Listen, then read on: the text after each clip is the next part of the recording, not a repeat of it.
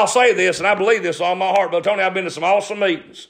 I've been to some great meetings. I mean, I've been to meetings where I've seen I've seen 18 boys get saved in one prison at one time. It was awesome. One of the greatest one of the greatest meetings I've ever been in my life.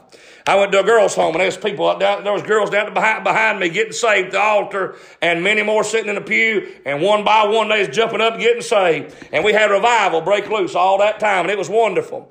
But I tell you, more than that, more than being in a good meeting, a good meeting will lift you up real high. But then when you, when you get out of that good meeting, you'll get down real low. But if you'll learn how to read your Bible by yourself, how to pray by yourself, and get some alone time with God, where don't have to be nobody singing, ain't nobody got to be preaching, ain't nobody got to be worshiping, you'll do it all by yourself. Amen. If you'll get a hold of that, if I'll get a hold of that, listen, we don't have to have a big meeting. You don't have to have something excite you or thrill you. You get that every day you get up. You get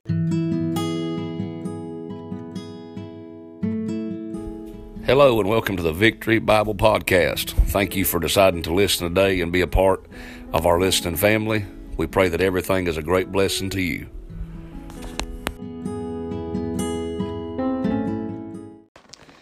And I want to try to give you just some stuff out of this Genesis 6 for a few minutes here. And then we'll go back to Hebrews 11. I won't keep you real long now. Look Genesis 6. Look there in verse number 8. If you get Genesis 6, look in verse 8. Right there, very front of your Bible, first book of the Bible, or Genesis 6, verse 8. You might already know that, but just to tell you so you know. Genesis 6, verse number 8. but Noah found grace in the eyes of the Lord. Can I tell you something? I don't believe Noah got saved when he got on the ark. I believe he got saved putting faith in God Almighty. Amen. Amen. And if you say if you, if you say he got saved because he built an ark, you're saying he got saved by works. Yeah. He didn't get saved because he built the ark. He got saved because verse number 8 said, But Noah found grace in the eyes of the Lord. Amen. Amen. When you find grace with God, you've been saved. Amen. That's, that's grace. That's God's mercy extended towards you. That's God's grace given to you. Yeah. Verse number 9 says, These are the generations of Noah. Noah was a just man and perfect in his generations.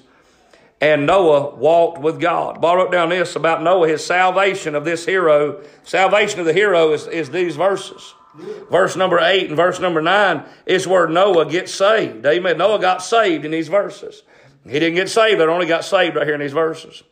But then not only that, I saw the, I saw the introduction of the heroes, salvation of the hero that we're looking at, but the imitation of another hero.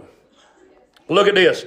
If you go to Genesis 5, verse 24, look at that. Genesis 5, verse number 24. The Bible says, And Enoch walked with God and he was not, for God took him. That was the day that Enoch was walking with the Lord, and the Bible says that he was walking with God, and he was not, they couldn't find him because he'd walked on to be with God. Amen. Somebody said this way. Somebody said he was walking with God, and God said, You know what, Enoch?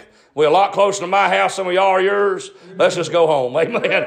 Amen. That'd be a good day. Want to go home, be with him. But uh, Enoch walked with God. Well, listen, listen what the Bible says there in verse number 9 again at the last part.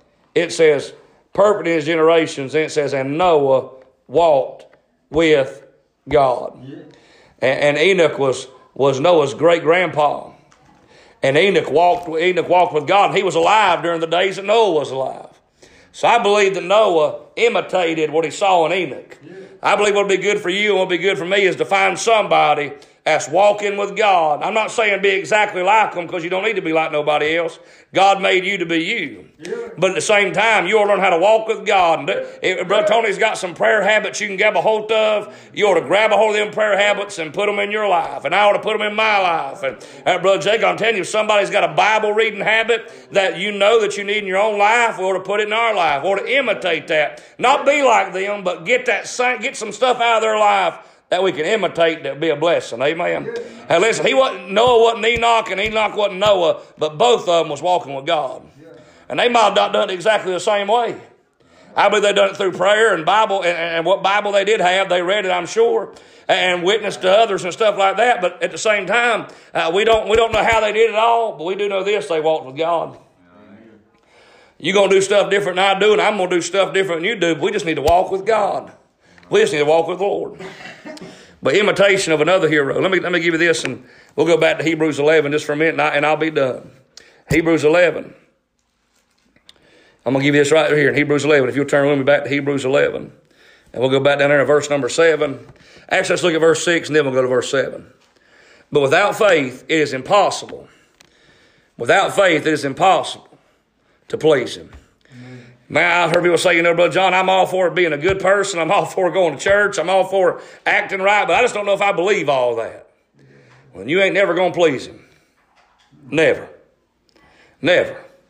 It didn't say it would be hard to please God if you didn't have faith. It said it was impossible to please God without faith. If you don't believe God, if I don't believe God, you can mark it down. You will never please God.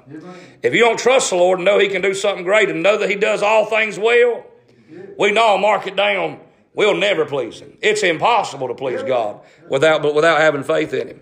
Well, then He says this He says, For he that cometh to God, must believe that he is. I see salvation in them verses. I believe one day when I got saved, ain't you glad when you got saved? I said, boy, I believe that he is. I believe that he is who he says he is. I believe that here there is a God, and I believe that God loves me. Amen. I believe that He is. But then, listen to this. And that He is a rewarder of them that diligently seek Him. And boy, I read this. I thought about I seen in that that that that uh, servant starting to serve the Lord, not only salvation but serving the Lord. Begin to seek God over things, praying, seeking the Lord. Uh, after you get saved, that's what you need to be doing: getting in your Bible, getting in uh, getting in prayer life. That's what me and everybody in this room need to have is a prayer life, not a prayer moment. Most people have really good prayer moments. Anybody agree? Don't y'all agree with that? We, we have really good prayer moments. Man, something bad happens. It's, oh God, oh God, do something. Oh God, do something. Man, but we, we need to have a prayer life. We need to have a prayer life. We need to have every moment of our lives just breathing out prayer. I mean, every time we can, breathing out prayer all the time. All the time praying. All the time seeking God. Every morning getting up and praying. And we define, you define some kind of schedule that fits your, fits your day. And find time to get in the Bible every day. Find time to get in the Word of God every single day. And find time to pray every day of your life. I, will say this, and I believe this on my heart, but Tony, I've been to some awesome meetings. I've been to some great meetings. I mean, I've been to meetings where I've seen I've seen 18 boys get saved in one prison at one time. It was awesome. One of the greatest one of the greatest meetings I've ever been in my life. I went to a girls' home and there was people up down, there was girls down behind, behind me getting saved at the altar and many more sitting in the pew and one by one they was jumping up getting saved. And we had revival break loose all that time and it was wonderful.